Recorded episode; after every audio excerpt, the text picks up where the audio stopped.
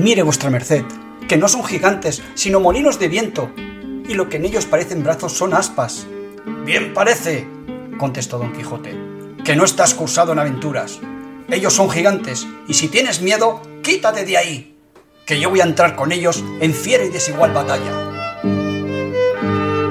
Si aquel hidalgo de la Mancha que confundió molinos con gigantes levantara su caballeresca cabeza, descubriría que su desvarío es hoy profecía.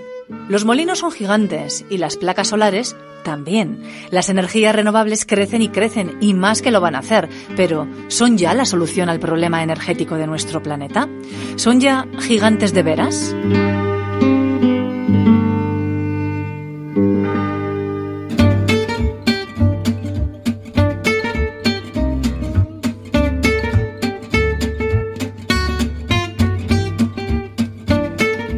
Ciencia al Punto, el podcast de divulgación científica de la Universidad Pública de Navarra. Disfruta de la ciencia. Eh, yo recuerdo cuando estudiamos la carrera que nos decían que las energías renovables eran algo romántico, que prácticamente no podían competir con las convencionales. Y hoy en día son las convencionales las que tienen dificultades para competir con las energías renovables porque ya los precios que consiguen en determinados emplazamientos son mejores. Las energías renovables han dejado de ser algo romántico, sueño utópico de cuatro militantes. Tecnológicamente ya funcionan y económicamente también. Desgranamos las batallas vencidas con la ayuda de... Soy Eugenio Gubía, profesor del Departamento de Ingeniería Eléctrica, Electrónica y de Comunicación y director del Máster en Energías Renovables Generación Eléctrica de la Universidad Pública de Navarra.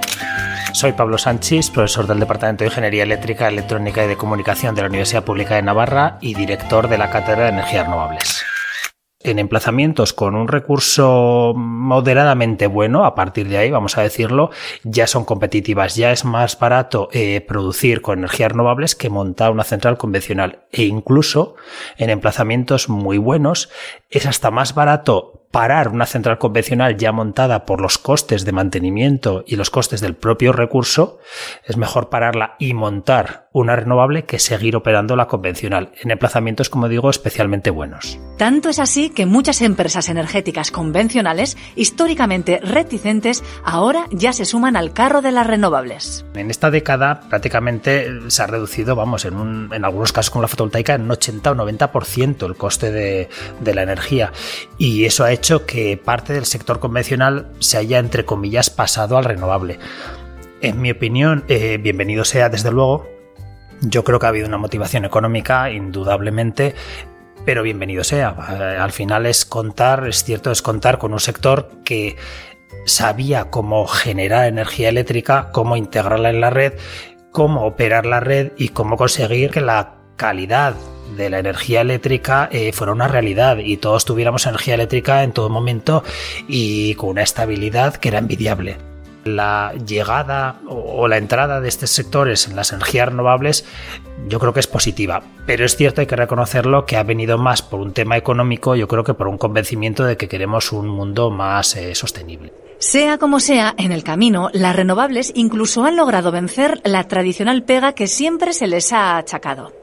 ¿Realmente son tan impredecibles y dependen de que sople el viento o de que quiera salir el astro rey? Sin duda, depende de que sople el viento y de que salga el sol, pero sale todos los días.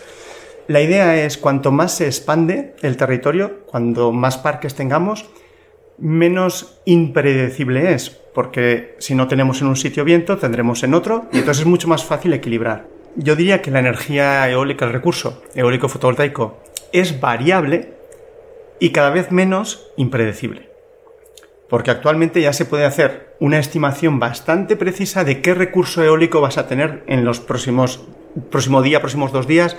Tienes muy claro cuánto se va a producir y eso ayuda a todos los sistemas de almacenamiento, regulación, etcétera, para poder ajustar. O sea que es variable sí, pero cada vez más predecible, que es una propiedad importante. Pero lo que es evidente es que para perder incertidumbre necesitamos molinos y paneles solares. Y ahí el problema que algunos atisban. ¿Cuántos molinos y placas necesitaríamos para satisfacer nuestras necesidades energéticas? Nosotros en el grupo de investigación hemos hecho un cálculo del espacio, de la superficie que necesitaríamos a nivel del globo terráqueo para producir con energía solar fotovoltaica el consumo energético mundial, suponiendo que este consumo por persona y día es el mismo que el de Estados Unidos y necesitaríamos cubrir con eh, paneles fotovoltaicos eh, prácticamente el 20%, entre el 20 y el 25% de la superficie terrestre. No estoy hablando de la superficie marina. Esto nos da una idea de hasta qué punto el consumo de la población mundial en estos momentos tiene una magnitud relevante a escala del planeta. Entonces el tema no solo es renovables, sino si ese consumo es sostenible. ¿Creéis que es la solución? ¿Cubrir en un futuro el 20% del planeta con placas y molinos? No, yo creo que lo que hace falta es primero optimizar el consumo de energía y a partir de ahí no necesitaremos ese 20%. No todos los países consumen igual. ¿Por qué necesitamos consumir como el caso más extremo, ¿no? Que no igual ahí hay un derroche de energía. Entonces tenemos que aprender a iluminar cuando hay que iluminar, a no tener luces de neón en todos lados, o sea, a ser conscientes de lo que hacemos con la energía y del coste que tiene el consumo energético no siempre va ligado a una mejor calidad de vida. Es decir, en estos momentos, pues América del Norte consume eh, más de 200 kilovatios hora por persona y día, cuando resulta que Europa, que nadie diría que tiene una calidad de vida inferior a América del Norte, está en menos de la mitad, está cerca de, de 100. Hay una parte del consumo ligado a la calidad de vida, es cierto, y al progreso, pero hay otra, otra parte del consumo ligado al derroche puro y duro. Entonces, con un nivel de derroche elevado, desde luego, cubrir, en fin, un cuarto de la superficie terrestre con renovables, en mi opinión, es una barbaridad. Una barbaridad, un despropósito derivado de un consumo desaforado. Tenemos que hacernos mirar lo del consumo, sí, pero seguimos necesitando molinos y paneles solares, tanto como el comer. Tú necesitas alimentarte y lo mismo ocurre con la energía, lo necesitas. Y para eso necesitas campos de cultivo. Y lo mismo que en la agricultura se tiende a lo natural, pues nosotros hemos tendido a las energías renovables, tendemos a coger la fuente natural, ¿no? Pero en cualquier caso habrá que darle campos. ¿Aún y todo crees que la sociedad debe ser consciente de que tiene que sacrificar algo para obtener la energía que va a necesitar? Sí. De hecho, lo veo como algo filosófico. Siempre que quieres hacer algo, seguramente tendrás que sacrificar otra cosa. Pero siempre. Siempre no va a haber una solución mágica. Siempre te va a afectar algo. Sí, y no perder de vista todo lo que estás ganando en salud, en medio ambiente, todo lo que has ahorrado en polución, todo lo que has ahorrado en independencia, en el sentido de que ese dinero que antes salía al exterior para pagar un combustible o para cualquier otro tipo de recurso, ahora es tuyo y se queda en tu zona. Entonces eso permite un desarrollo mayor. La tecnología de las energías renovables es una tecnología que va en línea pues, con la del vehículo eléctrico, va en línea con todo el tema de sistemas de fabricación robótica, etc. Es decir, es una tecnología muy actual y permite que el país tenga una formación, un desarrollo a un nivel tecnológico importante, que eso también es muy interesante para cada país. Por tanto, tiene muchísimos beneficios que si somos conscientes los vamos a mirar y nos van a parecer muy bonitos esos aerogeneradores y esos paneles fotovoltaicos. Por cierto que el petróleo se acaba, ¿no? Eso dicen. sí, sí, pero aparte es un recurso que es finito. Pero aparte de que es finito, es que nos está produciendo muchos problemas. Yo creo que si hoy en día, si hoy en día hubiéramos tenido todos los coches eléctricos y a alguien se le ocurre promovernos el coche de combustión, que mete mucho ruido, que además contamina y en algunos casos que tiene problemas para tu salud, le diríamos, lo siento, pero no nos puedes vender esto. Y parece que estamos en la contraria, ¿no? Convencer de que hay que hacer lo otro. Pero es porque no nos damos cuenta de todos los beneficios y de lo que supone el otro. O sea, no es solo que es finito, es que no es tan bueno como lo que estamos ofreciendo ahora. Ciencia al punto, el podcast de la UCNA.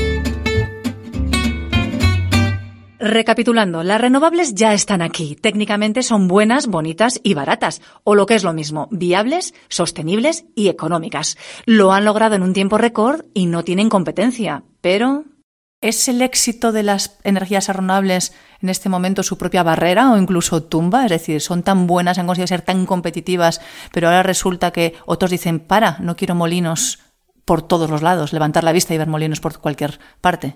Lamentablemente, en mi opinión, han entrado por un camino exclusivamente de, mercado. Pero no todo es mercado. Eso se ha olvidado y es una pena y entonces ahora es puro coste. Entonces ahora que son tan competitivas, resulta que prácticamente nos hemos olvidado de que se tienen que integrar en un entorno natural.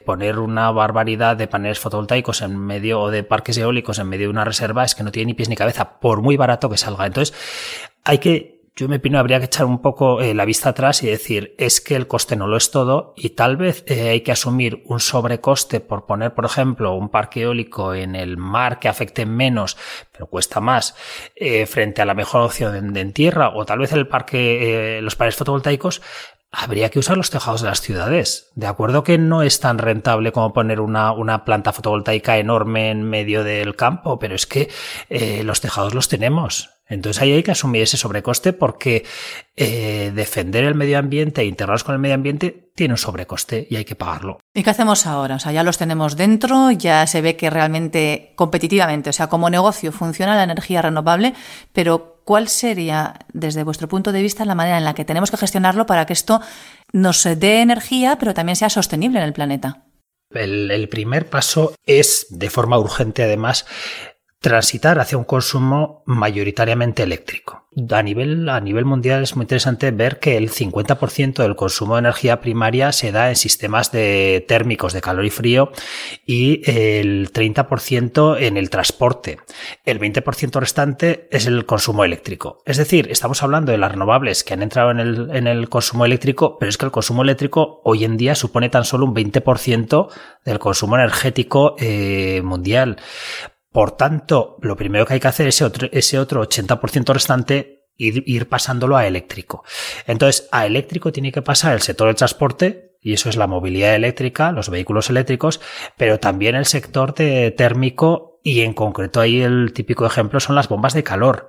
Entonces, conforme todo eso pase a eléctrico, tendremos un poco la primera parte del problema, eh, no voy a decir resuelto, pero al menos habremos avanzado.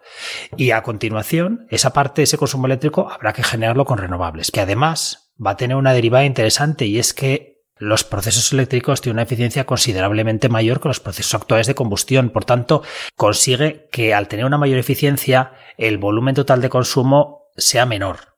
Entonces tendremos los dos efectos beneficiosos, que habremos pasado eléctrica y podremos dar con renovables, y a su vez que sea menor, por lo tanto las necesidades de renovables serán también menores.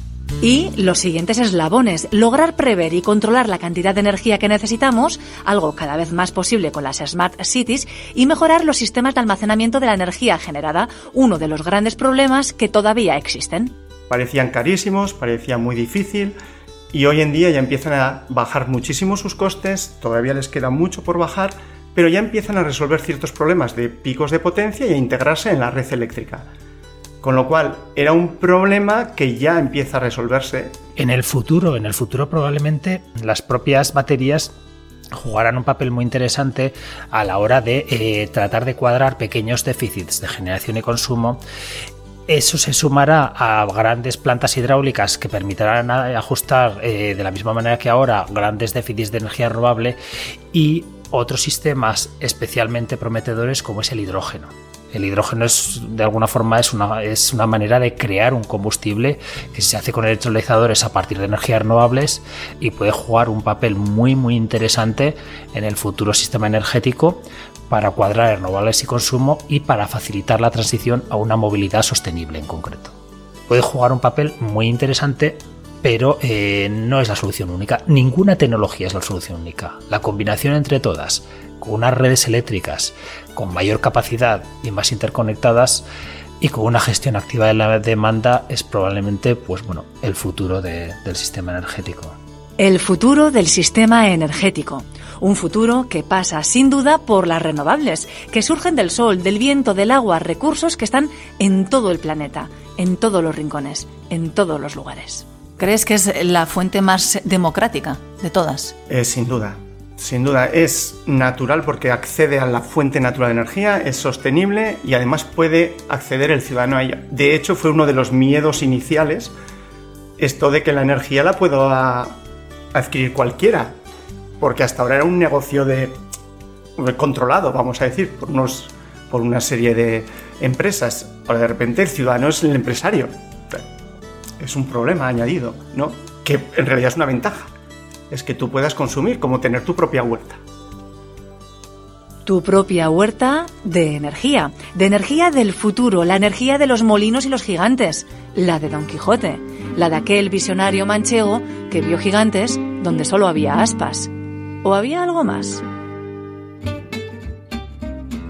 Ciencia al Punto, el podcast de divulgación científica de la Universidad Pública de Navarra. Directo a tu mente.